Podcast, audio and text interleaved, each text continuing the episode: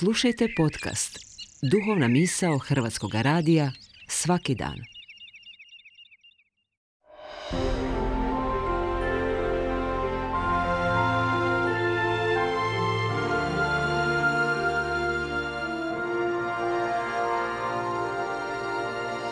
Duhovna misao.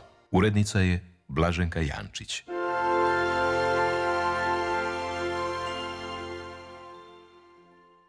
Tema današnje duhovne misli pomalo je neobična i glasi kako smjestiti srce u um i promijeniti svoj život.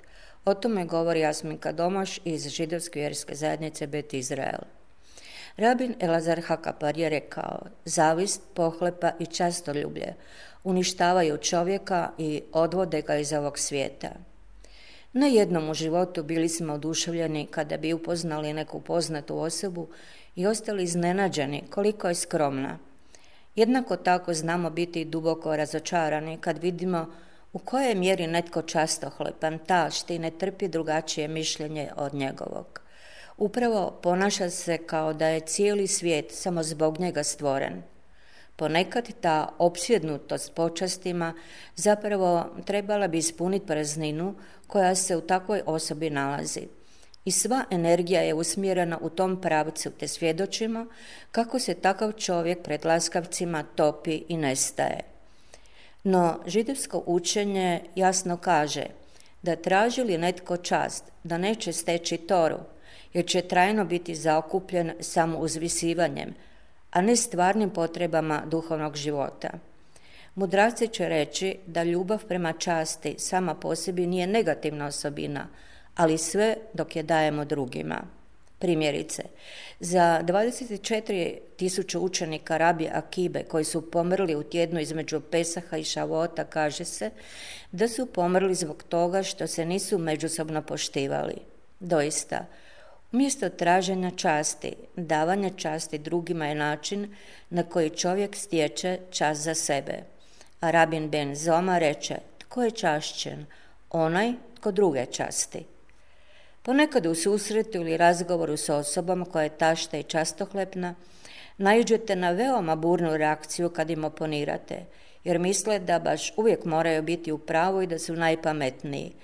No upravo pomanjkanje istinskih zasluga kod takvih može biti razlog ponašanja koje uključuje jurnavu za priznanjima i neprimjereno reagiranje puno ljutnje i bijesa.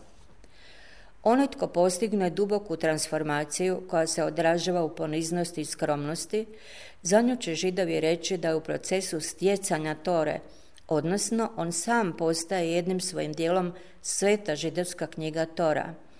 I kao što se Tora ne smije spaliti jer je dana od gospoda, tako i čovjek Tora ne smije kremirati svoje tijelo, jer svetost Tore prešla je na njega ili na nju. Primjerice, Rabin Šlamo Volbe dopuštao je studentima u Ješivi da ustanu kada je ulazio u učionicu, smatrajući da time odaju počast vjerskom učenju. Ali ako je negdje izvan vjerskog učilišta držao govor ili predavanje, nije dopuštao da ljudi u njegovu počast ustanu. Oni koji žive na ovaj način sačuvani su od uobraženosti i oholosti, jer njihovo je duhovno biće ispunjeno pravim sadržajem i ne moraju tražiti izvanjsku potvrdu. Ponekad netko priđe takvoj osobi i počne je uvjeravati kako zaslužuje puno više počasti i ne razumije da je čast takve osobe u izboru neba koje ga je dovelo nama na zemlju. Podarimo takvima mir, ljubav i tišinu i uživajmo u divnim dijelima koje su za nas stvorili i stvaraju.